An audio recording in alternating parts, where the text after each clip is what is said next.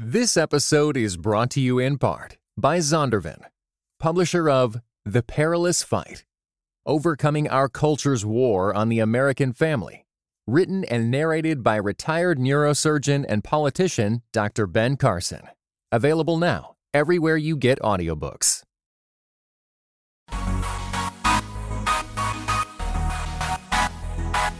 Dynamic voices for a diverse church. This is Pass the Mic. Greetings and God bless. Welcome to another episode of Pass the Mic, Dynamic Voices for a Diverse Church, powered by The Witness, a black Christian collective. I'm your host, Tyler Burns. You can follow me on Twitter at Burns Clan. Follow at your own risk. And joining me today, I have a very, very special guest. And I'm not going to say this is your typical guest. I think this is this is family here. And it's kind of surreal that she's on the podcast because we've talked about her before. She's written in um, about some of her personal experiences. And now we have the privilege of working alongside of her. Of course, I'm talking about the Reverend Dr. Shannon Polk. Shannon, how are you doing? I'm doing good, doing good. How are you? you know, sh- What's happening? I'm I'm doing well. You know, I should mention Shannon is, of course, the executive director of the Witness Foundation, and we're getting ready to get into some of your background and your story. But how exciting is it that we're able to work together? This is really exciting. Oh, this me. is fun. This is this, this, this is fun stuff right here. It's good to work with good people, and as I told them, I'm so excited to be someplace where I can be fully black and fully Christian. Yes, there is something special about that. Now, for those who are who are unaware of who you are, I think a lot of people know you. But for those who don't know you and are unfamiliar with some of your story, who is Shannon Polk? Can you give us the background of how you got to this place? Sure. Um, so I'm from Flint, Michigan. You know, a lot of people heard about us. We had a little water situation a little bit ago. Mm-hmm. Um, that's where I was born and raised. And I think growing up in Flint, we sit in the shadow of um, lots of philanthropic dollars. So you grew up having kind of an awareness of what that means to give. And then I grew up in the black church right? Um, you and I have talked before about the fact that my grandfather, my paternal grandfather, was a superintendent in Church of God in Christ. Right. Uh, my maternal grandmother was Baptist, part of the National Baptist Convention, and my mother was a part of the CME Church. So I always joke with people and say, growing up, I learned how to, you know, stand up and sit down and kneel. I could moan at the altar, run around till we hit a wall. I can do that too. You just got to tell me what kind of service it is, you know. Listen, they don't understand the the varied nature of the Black church tradition. They have no idea. Yes, yes. So you know, growing up in an environment that really celebrated what it meant to be Black, right? Growing up in the Black church, the cadence of Black preaching the the love that is in our music that inspires us to move on and keep on despite the odds and just mm-hmm. seeing that faith walked out by my mother who I don't think I ever missed a day of seeing her pray before Oof. she went to bed, right? Just wow. this walking out of faith is not something that we do on a Sunday, but it's how we live every day. And so for me, that's just that's just how we lived, you know. Someone mm-hmm. passes away, you know, and in our community growing up, that meant, oh, we gotta we gotta make some cakes and take them down to the church. We gotta drop off right, some food right. at so and so. Oh, so and so got um evicted from their house, so we're gonna go stand on the curb and make sure nobody steals their stuff right? Hmm. You know, wow. charity looks so many different ways. So and so got a child that's sick, so we're going to bring some stuff because her husband is also in the hospital and she can't get hmm. everywhere you know, mm. watching how we show up for one another, how we give out of our, even sometimes our lack, but we share because we're like, it could be me. Mm. And so having all oh of that, you know, I've been fortunate enough to be able to go to college, fortunate enough to be able to have an opportunity to work in philanthropy. So when this came about, I was like, wait, you mean I get to say racial justice and nobody's going to be upset? I can say Jesus is Lord, and nobody's gonna be. Oh yeah, sign me up for that one. That yeah, wow. that's, that's that's good work right there. Because the difference between the Black church and the evangelical church is we have never had the luxury of being able to turn away from justice. Whew, come on, it, come on. I mean, that's just that's our beginning and our ending. It was those songs that were sung by enslaved people in a field that have carried us over right? I mean, my grandfather's grandmother was a slave. And so to understand how I literally am her her wildest dream.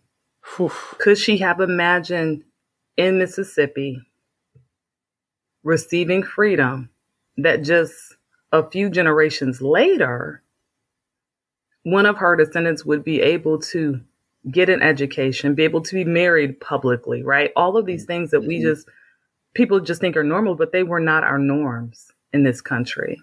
And so being able to carry on what I believe are the fruit of her prayers and even mm. the fruit of prayers of my grandparents that came through Jim Crow. Yeah. You yeah. know, that lived. I mean, my parents could not drink from water fountains in Mississippi. not somebody else, my parents. Yes. Yes. Yes. That that is oh my goodness. Okay. you took me you took us there. ASAP. Uh, you just took us there. I think that is so powerful because I think a lot of us don't sit in this reality of of where we came from and we don't sit in this reality of how different we are. And that ethic that you're mentioning is the same exact thing that I experienced in my life. You know, I can't think of of a time when my mother, when she was washing dishes, wasn't singing obnoxiously loud to the Lord and speaking in tongues and you know, crying out to God. And no matter what she was facing, and sometimes I knew, sometimes I didn't know, that she used that time as communion with God. I can't think of any time that someone close to us passed away that we didn't take a car by or bring some food or put some money in their mailbox. Like all these types of things that were normative for us. And it's not like we had a lot and it's not like we were overflowing with money, but when your neighbor is struggling, when your brother or your sister is struggling, there's just this sense of communal responsibility. And so now that generosity that you're seeing play, you know, you're growing up in and you're, you know, you're you're seeing played out around you in your young age, now you're able to lead an effort of philanthropic generosity now at the Witness Foundation. Can you talk a little bit about how important it is for you to be able to to be in that space and to be able to serve Black Christian leaders?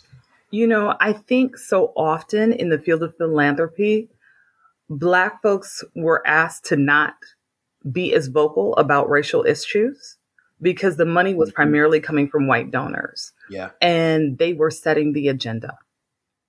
And that agenda, as we know, because of white fragility, oftentimes they didn't want to talk about these issues. Well, let's just talk about education you know, because if we just make sure kids can read, then we've got it. Well, there's a group of kids. The part of the reason they can't read is because they don't have enough food. So we got to address food security. And then we got to address the fact that, well, mommy and daddy didn't have a job. That's why there's nothing on the plate. The reason why mm. they didn't get hired is because there were some, um, de facto laws regarding who was going to get hired into those facilities. And so those people living in that part of town were not going to be hired at the place where they could afford to feed their children. So no, I can't just talk to you about education. I have to get at the root of the systems that are creating injustice. And so when you have black mm-hmm. people working in philanthropy that can speak to that and then also speak to the church. So often, you know, we have our um, evangelical brothers and sisters that are saying, well, you know, we don't want to talk about, um, all we need is Jesus. Let's just talk about Jesus. Well, you know, I grew up in the CME church and we were told nobody wants to hear about your Jesus if they're hungry. You feed them first, mm. then you give them the gospel. They can't hear you over there growling their stomach. And so what we do in this space is we help people understand the intersection of our faith which says faith without works is dead. Quit talking to me about how mm. amazing your Jesus is if he cannot show up in my world. And then we show up. We yeah. show up and we equip and we help. And what makes it so special is that we look like the people that we're helping. Hmm. Hmm. I have been in churches where when you look at their wall, when they talk about missions, it's all of these little black and brown faces that are being helped by white folks.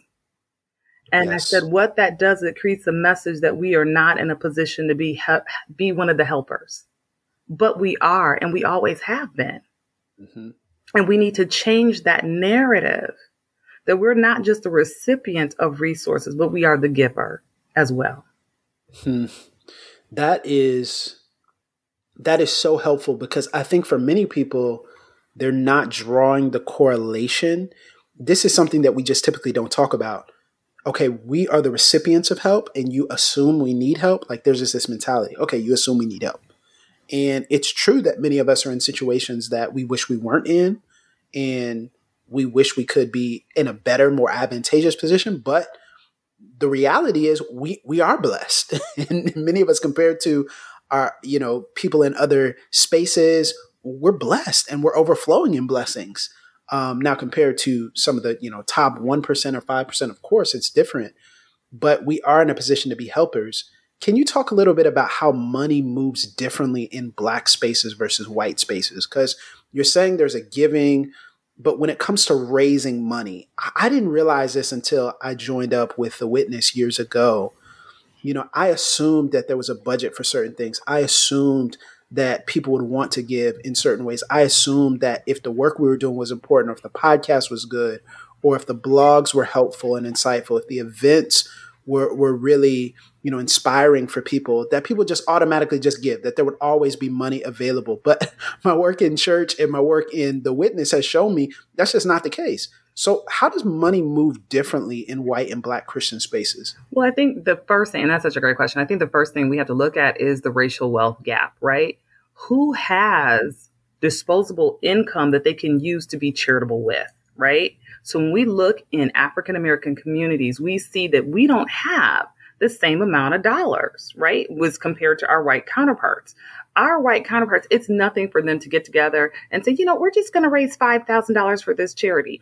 We don't always have the luxury. And part of that is a couple of reasons. Number one, you know, in our communities, when we have family members that are doing well, oftentimes they're helping to supplement the family members who are not. Yes. Yes. Right. So I'm given to I'm given to TT is going to give to help out with those book the books this month because uh, you're going to college and I want to see you do that, right? I'm helping out grandma because, you know, granny wasn't able to make that light bill this month and I'm the one out of the family that's got the better job, so I'm sending money back for that even if I don't still live in the same town. And so our ability to give oftentimes starts at home because financially we are often so fragile Yes. That's number one. Yes. It's not that we aren't giving, it's that we are often giving so much, we don't always have those dollars set aside for what I would call industry style philanthropy. Okay. Mm-hmm. And so it's not that we're not a generous people, it's that we're having to be generous in ways that our white counterparts are not because of the lack of generational wealth that was stolen from us through things like redlining, Jim Crow laws, mm-hmm. um, things just as simple as um, expressways going through black communities and destroying the economic wealth that would have come through um, home ownership right mm-hmm. all of mm-hmm. those things have created a situation where almost every generation black people have had to start over financially hmm. and so the thought of donating to world missions in this way the thought of donating to some of these larger organizations that you see around we don't have that history of doing it because we have not had the extra dollars to do so Right. And oftentimes we've had to save those dollars for the crisis. As I mentioned earlier, the crisis of somebody being uh, passing away and them not having funds, the crisis of somebody having to move and getting to new housing. And so we have to make up the gaps in ways that our white counterparts don't. Yeah. And so what happens is that, and you see this often, where you'll see um, a young black person who is going into some type of um, faith-based work, and oftentimes have to raise their own funds. And I had this a friend of mine tell me her story. You know, um, her white counterparts that were raising money, and I'll, I'll go ahead and say it. She was a young life missionary, right? And she was doing work in the in the urban core her white counterparts in the suburb could have one dinner and raise all their support for the year that one night. Mm, and it would take her 12 months to come up with maybe 50% because when she was the families that she was working with the communities she was going into they didn't have those extra dollars like that. They couldn't just write the check for $25000 $50000 and just take care of it and so yeah. it made it, it, it was such a struggle. She actually stopped working for Young Life because it just simply was inequitable in the way that they were designing how she needed to raise funds. We see this in both world missions and home missions all the time for Black missionaries. We see yeah. this when you have black people who have a vision to start an organization. You know, they've gone to seminary or they've gone to college with other friends that are interested in starting similar type of social justice organizations with a faith-based lens. And then their friends are able to raise money because they can go into their neighborhood. Their parents are going to ask their friends, like, oh, yeah, we'll write some checks. Well, they may not have the same kind of, their parents won't have the same kind of economic base, and neither will their parents' friends. Right, right. So then it becomes a challenge. And it's not that God hasn't spoken to them, it's that they simply don't have access to the dollars. Yeah, you mentioned this idea of supporting someone, you know, when they go to college or supporting someone when, you know, they try to start a business or when they need help. And there's this there was this moment after I graduated from high school. I remember when I graduated from high school, I didn't really know the game. So I didn't know you were supposed to get cards and money and people are going to bless you with stuff. I just had no idea. And so the um, the check started coming in from church members, and I was like, "What are they giving me money for? Like, I don't get it. you know, I just did not understand it." And so that I mean, it was everything from like you know twenty five dollars, fifty dollars, hundred dollars. Like they just give money, and I'm like, mm-hmm. "What is this for?" They're like, "Oh, this is for your graduation." And so I was like, huh, this is weird. And so after my graduation, um, my family had come in from Mississippi on my dad's side. And it was just a whole bunch of folks. I mean, it's probably 30, 40 family members. And I was like, why are all these people here? Like, this is important, but y'all could watch the tape. Like, this is like, what is going on? And they're like, you don't understand. Like, this is big. Like, when, when one person wins, everybody wins. Mm-hmm. And so mm-hmm. my father, you know, took me around to the hotel where he said they were staying. It was actually a surprise party that they had done for me and um, you know, a bunch of church members, family members, etc. And then afterwards, I'll never forget it. My my dad's family sat down with me after everyone had left, and they were like, "Hey, we want to give you a photo album." And I was like, "Oh, that's incredible!" So I was going. They're like, "We want you to go through uh, the photos." And so I was going through the photo album, and I was like, "Oh, that's my dad. Oh, that's me back in you know the day." And I flipped about probably three or four pages in, and um, and I get emotional thinking about it because in the places where photos were supposed to be, they put money in each of the spots where photos were supposed mm-hmm. to be. And um, and I was like, what? And then like, nah, keep turning. And so the dollar increments got bigger. Mm-hmm. And um, every time I, I, I turned and I was like, yo, why did y'all do this? I seen where they lived. And it's not like they were all poor. Mm-hmm. It was just I knew they were sacrificing like I knew they were sacrificing. Right. Um, and I get I get really emotional thinking about it because they believed in me so much. Um, they just believed in me so much that they were like, "We're gonna put this. We're gonna put if if it's ten dollars. You know, your aunt from Ohio gave fifty dollars, and I know she has a special needs son, mm-hmm. and I know how much she doesn't have. Like your aunt from you know Georgia, who's trying to support five kids." gave a hundred dollars. Like the people who couldn't be here, like they gave hundreds of dollars. I'm like, how is this? And it was just the ethic. Like they they believed that much. And so I think I didn't really mean to get on that point, but you mentioned it. I was like, oh man, I just remember that story because people don't realize how much we support one another in ways behind the scenes. How mm-hmm. young people have emergency funds just in case their parents pass away. Yeah. Or just in case their parents need anything. And It is money they'll never touch for themselves because they're like, man, if something goes south with my parents or with my family, I want to have money to support them because they might not be able to get money quickly.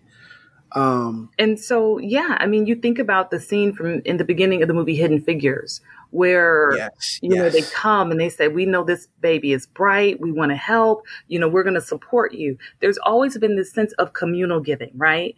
You know, uh, think about the times that I remember being in college and getting what we used to call them Pentecostal handshakes, where somebody knew, "Oh, this baby didn't drove Yo. to church on, the, on, yes. on with our with our car on E." You know, let's get enough money to get gas to get back to the dorm right? You know, um, those kinds of things. We've yeah. always done that. What we haven't always done is very deliberate, intentional, and planned giving outside of our tithes and offerings. Yeah. That That's we haven't so- always done beyond just family. Mm-hmm. And by family, I'm including, you know, our local community because that's family right. too. That's my that's that's my play uncle. You know, that's you know my cousin. That's not really my cousin, but you know you my cousin. You know, beyond that piece of it, right? We haven't always done that. And so then what does it look like to be intentional about that too? Yeah, and that's the question. And, and, before we get into that, I just want to take a quick break here and let it breathe while I compose myself. I need to compose myself. There's so much that Shannon is is unlocking on the inside of me. I hope she is for you as well. So we'll pause for a word from our sponsors, and then we'll be right back here on Pass the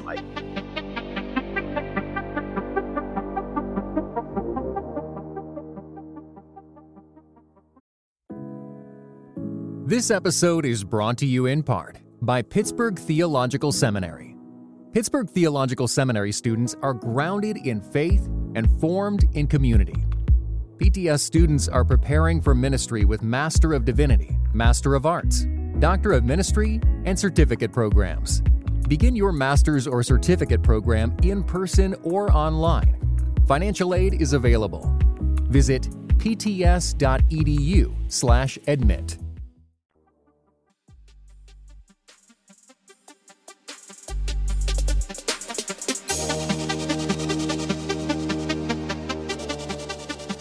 And we're back with the executive director of the Witness Foundation, Shannon Polk, right here on Pass the Mic. Uh, Shannon, you know, you have unlocked so many things just in that first segment, talking about the pain of, you know, a lot of people not having the same access to things, but also the power of us being able to help one another. When you think about Black Christian leaders and you think about the idea, the mission of the Witness Foundation in the in the weeks and months leading up to the Joy and Justice Conference last year, when Jemar was bringing up this idea of the Witness Foundation to me, I remember thinking, I don't know, like, what what is this? Like, I, you know, I'm the type of person, and Jemar will joke about this. I'll, I'll gas you up. I'll be like, yeah, go do it. Like, you got it, you know. But I was just kind of like, man, well, what does this actually mean? And why is this actually important? And he said, well, basically, the movement needs money.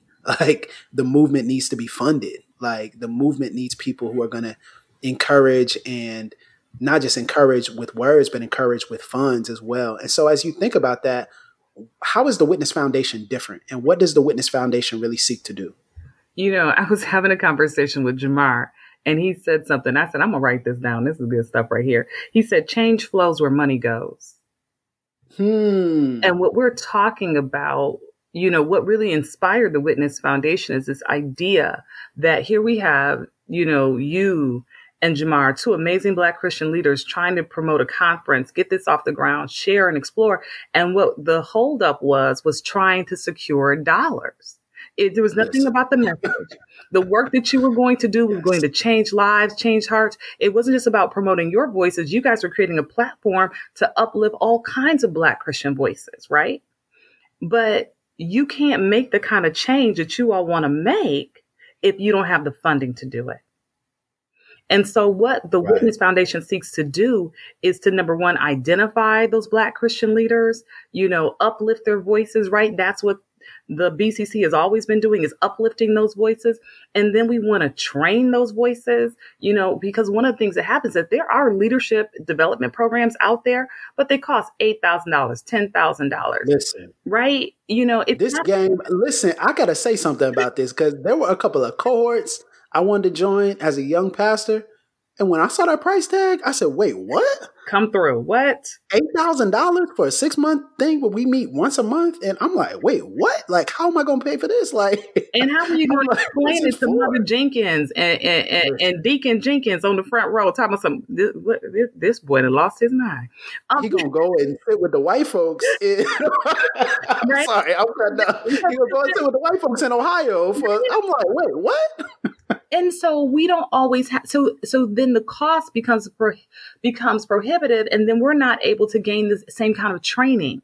And so then what happens is that we're doing some of this work, but we don't always have the right foundation, right? So we may not know about board development. We may not know about fund development. We may not understand all the legal ramifications. So then we make mistakes. People like, see, we told you we couldn't trust me with that money. Well, you could trust me with the money, but how come I didn't get the same training? How come I didn't get the mm. same support? Not just on the front end, but all the way through. And so we want to make sure that we're providing the best of the best training to these leaders. And then we want to fund them. Let's be at, at the end of the day, we want to put dollars in their hands. Yeah. One of the things we talk about is if you really honor my humanity, if you really honor the imago dei in me, then that means you have to trust me with the same money that you trust with all these that you trust these other white evangelical organizations with. Hmm. Come on. Because you can't say, okay, I believe in what they're doing around black Christian work, and I see that they're both Christ centered and they are black serving. They love Jesus. They care about people, and then write me a check for two dollars. Right. Because right. where your heart is, that is where your treasure will be also. And yeah. you are telling me that, and you, we see this all the time. There is, and so what we talked about that other time was this idea of philanthropic redlining. So what? Yes, talk find, about this because that was a that was mind blowing for me when I heard that. Okay, so organizations like the Association of Black Foundation Executives and um, places like Bridgespan, people that do this kind of uh, report and study all the time in the philanthropic and nonprofit space. They've been doing reports where they are finding that philanthropic dollars, looking at the sector as a whole, overwhelmingly go to white led organizations. Mm. Even when there are similarly situated black led organizations that are serving the same population, people would rather fund a white person who's working in the black community than a black person working in the black community. Hmm.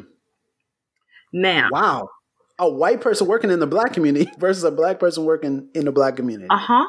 When you see, and so wow. oftentimes what happens is that boards of directors in those organizations like, okay, well, we better get that white ED. We better do this because we want to make sure we can get the work done. Not because there isn't a black person who's qualified. Wow. Hmm. And so what we're talking about, you know, everybody's like, oh, we want to dismantle white supremacy. Well, you do that by shifting where the dollars go. Yeah. You do that by yeah. saying, we trust Black leadership. We're going to invest in Black leadership. It's not enough to just have somebody come to your conference. Are you paying them the same thing that you're paying the other speakers? Yeah, let's talk about that because that is so important for people to understand this equity side of things where you know people ask you to do things for exposure right? Like people mm-hmm. ask you to do things because, oh, well, so and so will be there, or look who you'll be in front of, or I'll set you up with a coffee with this person afterward, or many of the things that those of us who speak on a regular basis, we look around and we're like, well, well, is this equitable? Or you is the same thing being extended to all of the speakers or all of the leaders or all of the workshop facilitators? And all of the hosts and the MCs and all these other things that I think people just don't comprehend and process. And so as as we take a look at that and as we think through that, why is it important for black Christians to have the hard conversations about equity and to know the game, so to speak, even as they're in these Christian spaces? Because right now we live in an age, and this is what um, one of our team members Shalise said, and I thought it was so good. She said, We live in an age right now where to be both black and Christian is literally scandalous. Hmm. And so when you when we are present and we are vocal and we are speaking prophetically into these spaces, it is critically important that people remember that the worker is worthy of her hire, his hire. Yes. Why yes. would you attempt to say, well, you know, we're going to support everybody when you already know how the racial wealth racial wealth gap is playing out. If we really want equity, then you're going to look for ways to support those black voices that you're trying to lift up. Mm-hmm. Don't tell them, well, you know, after you paid your way here and you pay for your lodging, we'll give you two dollars. What? I don't. I, mm, that doesn't make sense to me when I think about it from an equity through an equity lens. And so the question that I have been posing to people is what are you willing to do to step into that gap? What are you willing to invest in to be that person saying, you know, I recognize that this situation up to this point has been inequitable and this is what I'm willing to do. This is where I'm willing to put my dollars. This is the stake I'm willing to put into the ground and say, you know, enough is enough. Mm-hmm. Yeah. Because we know that that's what Jesus would do. Because I, you know, I always have to go back to that. It's like you're not just doing this because oh, this seems like the trendy thing to do. Oh, no, no, no, no, no, no, no. We live according to that word. Yeah. What yeah. is I? I would challenge people to ask, what is God asking you to do? What is mm. He asking of you right now? Because yes. I think we're not spending enough time listening for the still small voice. I had a professor in seminary. And I love this when he said it. I was like, oh, yeah, you're going to be my doctoral advisor. said, a white South African man. And he said, I have, I grew up in the white Pentecostal church in South Africa. He said, you know, that meant we believed in speaking prophetic words. He said, but not one time did I ever hear a prophetic word about the sin of apartheid. Hmm. My, my, my. Okay. Does that mean that God my, was not my, speaking? What that meant was that your culture trumped what God was trying to say and do. Whew. And so we're seeing that people are like, oh, I'm giving, but are you giving with the heart of God? Are you yes. giving to the things that are on his mind and on his heart right now? Mm-hmm. And are you open and willing to listen? Because he may up in your apple cart. Hmm. Yeah. Yeah. Wow. That is that is powerful. Let's get into the practical side of this though because I don't think people realize just how far this goes. So I want you to talk about the Witness Foundation, but before you even talk about the Witness Foundation, I just want to talk about it from the Black Christian Collective side. Number 1, we're so excited to be working with you under the umbrella of the Witness Inc. We're so excited to be working as two organizations really with one voice, with which is speaking to the expansive Black Christian tradition in different ways, in both powerful ways. Um, and so, from the Black Christian Collective side, being the president of the organization and making decisions over the past couple of months, I realized just how powerful it is and important it is to have funds to be able to do things. Um, one of my friends uh, David Bailey, who runs an organization as well. He's like, man, money is like oxygen for an organization. Like it helps it breathe, like it helps it think clearly to be able to do the things that are necessary. And so when I heard that, I was like, you know, it's so Im- important because when you think about staff, when you think about the little things that nobody would perceive, podcast hosting, um, down to web hosting, down to equipment, down to office space, all these things that people just don't understand they're like, oh, okay, well, I'm just paying for you to opine. No, when you think about opining, what we're recording on right now, the the mics that we're recording with, the cameras that we use for any announcements or special videos or commercials, the editing, all of that, everything takes money, even to get in front of your faces on social media. Like that takes sponsorship dollars and ad space and all these things that people just don't know. And we haven't even started talking about salaries, right? like getting paid for this work, you know, which most of us, you know, don't get like a significant mm-hmm. salary to get paid for this work. Um, or if anything, you know, doing it for free, just doing it out of the love of the work. So I know for, for our sake and for our organization, it is of the utmost importance that we're funded as, as best as we possibly can be. But when it comes to the Witness Foundation, your mission is so different and your mission is so unique. And I want you to share that mission because, and the practical nature of what these dollars go to. Because as we talk about the campaign, I want people to be clear with what the Witness Foundation is seeking to do and what how it's going to change lives, black the lives of black Christian leaders. Sure. So, you know, growing up in growing up in the black church, one of the first things I learned was that the gospel is free, but the lights cost. Come on. you know, you got to pay for the carpet, Hello. you got to pay for the pew, you got to, you know, all of this cost. So, you know, what does this look like? And you really described it in your conversation with David, right? You know, you're doing all this work, but sometimes doing the work, that process can get suffocated because you don't have the oxygen or the financial freedom to focus on the vision. Mm-hmm. And so, what we, our first project, if you will, first program is the Witness Fellowship. We are looking for five people in our inaugural cohort. And we are going to provide each of these individuals with $50,000 each year over the course of two years. It's unrestricted funds for their organization. Wow. They can use it for whatever they need to. And the thought is when you don't have to constantly worry about where your next check is coming from, you're probably in a better position to then have what Howard Hendricks referred to as think time mm. the critical time to sit at the feet of Jesus and hear and then implement. You have time then to attend the trainings. You have time to be mentored. We're going to provide each of those individuals with a mentor and we're going to give them executive coaching sessions. Wow. My and goodness. they will receive very specific nonprofit training on how to be the best nonprofit leaders they can be.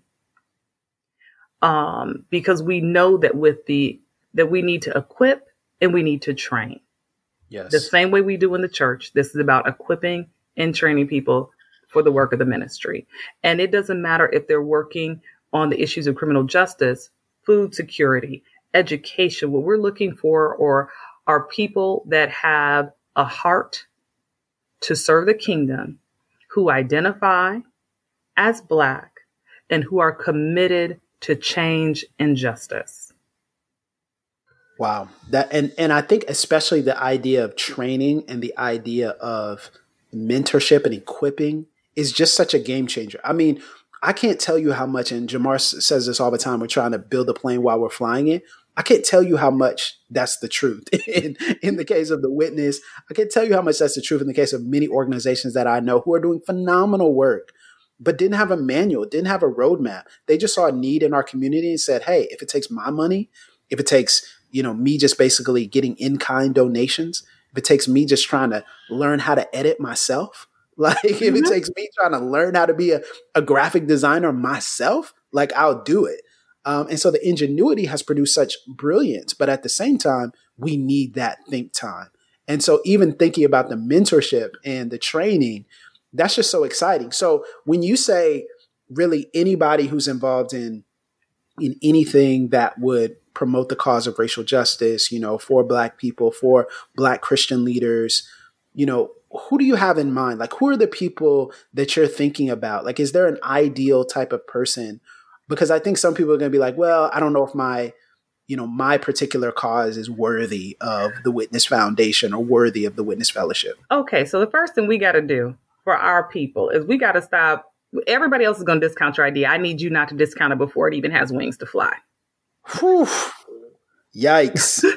I mean, I need you not to take yourself out of the game before you even have a chance to, to score. So please don't think that, oh, my idea, you know, I'm not sure, I'm not sure. Part of that is because of the racialization that we have oh, been force fed in this country to always mm-hmm. diminish our ideas. And I will say this if that man with no experience could sit in the highest seat in the land talk, and do all talk that about it. done, I'm pretty sure your idea is okay. Come on. I'm pretty sure it's on. at least worthy of a conversation the next thing I'm going to say, and this happens because so often for Black men and Black women, we've not had the Atta girls and Atta boys. We've not had people come mm-hmm. alongside and say, I see yeah. your brilliance. What you just described, I mean, my grandmother having to go to the COGIC convention, not always having the money that she needed, she learned how to make her own hats and sew her own suits, right? Mm-hmm. We know how to do that. We're very resourceful people that same ingenuity that you put towards your idea, I guarantee you it's worth something. If, and even if it doesn't get funded, at least test it.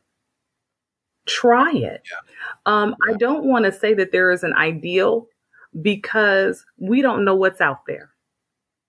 we don't that. know what is stirring, what God has been stirring. And so I don't want to be a filter for that. What I do want to say is if you have the vision and you have the passion, then we want to see if we can provide you with the funding and the training to make that a reality. We are looking for um, projects entirely that have been around for at least a year, um, if not a year, um, at least um, something that is fairly tangible. And by that I mean, you know, maybe you recently got hired by an organization, but um, you maybe you haven't worked there very long, and so you're like, look, I need all of this training and support you're the right person. Let's say you've been mm-hmm. working with an organization for maybe three to five years, but you feel like, man, I feel like there's so much further we can go, but I spend so much time, you know, begging. It feels like sometimes for spare change. And if I can just have a little bit of freedom, I can really make something happen. We're looking for you. Um, you may say, well, I work in a predominantly white organization, but, and I'm the lone black voice. We definitely are looking for you. come on, come we on. know what it's like to be that one, that only. And we don't, we want to be there to support you. Yeah. No, that is so helpful. So we've been talking about this in the idea of the Will You Be a Witness campaign. And that's our our push. And so before I get to the Will You Be a Witness campaign though, I do want to say officially you still have time to apply for the fellowship. Am I correct, Shannon? Yes, you have until January 5th. So you have a minute. If you have questions, I've been on the phone with people who have just you said, I'm not sure if I got the right idea. By the time I get finished, they're like, oh my gosh, I can do this. I'm like, yeah, you can do this. You can wow. do this. But too often, we've not had that kind of support. We've not had that kind of support from people who look like us mm-hmm. to say, yes, my brother, you can do this. Yeah. That's what I love about the witness, Shannon. And, you know, I love that we try to do this on both sides of our organization because you know, I, have been telling people, I'm just, I'm just gonna throw this out there because I've been keeping it private. You know, like in my private conversations with people, like, yo, tell your friends, tell your friends. I'm like, listen, I'm I'm open for business. Like, I'm trying to invest in Black people, like for real, like Black Christians who want to do that podcast, but felt like it was. I don't have an idea or I'm not good enough on the mic. Like black people who are like, well, I don't know if I have anything to say. Like, will anyone read my words? Nah, we want you to be a columnist. Now we want you to be a podcaster. We want you to join the collective. Like all these things I think are so empowering. And I think about how my life would have been completely different. And, and and and in truth, like I did have people like my family and my parents and the people around me who did spur me on. But what would my life have have been in my younger years if I had somebody who said, "Nah, whatever you feel like you you need to do, let's talk about that." And then let's dream together. And then we want to fund you for the dream. We want to fund your dream. We want to give you money for your movement. Um, I have no idea what my life would have looked like. And so I love the fact that at the witness, we're just telling people, man, come on. Like you you belong here too. There's a space for you. And so, you know, we're doing that inaugural cohort. Um, we hope to announce the five early next year. And in addition to that, we're going to be raising funds to endow this work.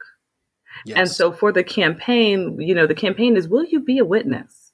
You know, every movement has had people to testify what God is doing during that time. And so we're asking people to come alongside us and be a witness to this. We feel that this is the next civil rights movement. This is it. Yes. We saw this yes. earlier this year with everything that surrounded George Floyd's murder, right? We're seeing it now. I mean, ooh, I can't. I, you talk about feeling emotional. I'm feeling emotional reading about the young man who was executed last hmm. night, right? I'm feeling some kind of way about the next Jacob that was on his way home from Subway, right? I'm feeling I'm feeling some kind of way. Um, we're still in it. And so this is your opportunity to again plant a stake in the ground to say, I am going to be a witness to what God is doing in the earth during this time. I am going to be a witness to the church's response, the correct response to racial justice, because I want to see the church of revelations happen right now. Every tribe, every tongue, every nation, that's still in the book. Yes. And so yes. I'm not just going to, as we say in my community, I'm not just going to talk about it, I'm going to be about it. I'm going to put dollars behind it. I'm going to invest in it. Yeah. I have, I mean, I've always, and, I, am just going to say this. So I've always been yeah. charitable. Mm-hmm. Always. And I make it a point to give, whether I got real money or I got 15 cents. Um, because I just feel like it's important to give. Mm-hmm. It's important to give to things that matter. And it's important to give to things I think are in the heart of God. And I believe that God cares about seeing his church impact the world without prejudice, mm-hmm. without mm-hmm. the barriers that we see imposed in this nation because of race. I believe that is his heart. I believe he's raising Black Christian leaders up because he wants us to speak prophetically into what's happening not only into the church but into the world. And he wants us in various sectors speaking that truth. Yeah. Shannon that's so good. I'm so glad you mentioned you know the young man brandon bernard who was um, executed uh, recently and thinking even through that like the fact that the in, the criminal justice system is so unjust and injustice is still persisting. It is so important for us in this moment. Um, to to prioritize Black funding. So we encourage you to give. We encourage you to give to the Will You Be a Witness campaign. The Reverend Doctor Shannon Polk thank you so much uh, for joining us, the executive director of the Witness Foundation. You dropped some bombs today. Thank you so much for being here on Pass the Mic and for encouraging people to go to thewitnessinc.com to give to the campaign, y'all. You still have time and apply to that Witness Fellowship as well. Shannon, thank you so much. Thank you.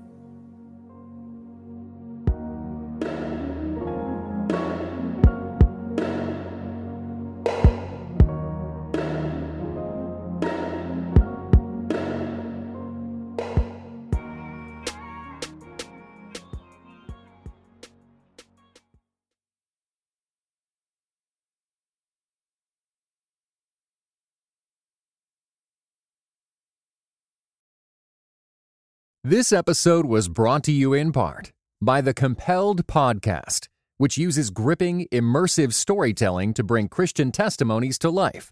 Listen to missionaries, addicts, martyrs, and more who have seen Jesus at work in unbelievable ways. Listen on your podcast app or compelledpodcast.com.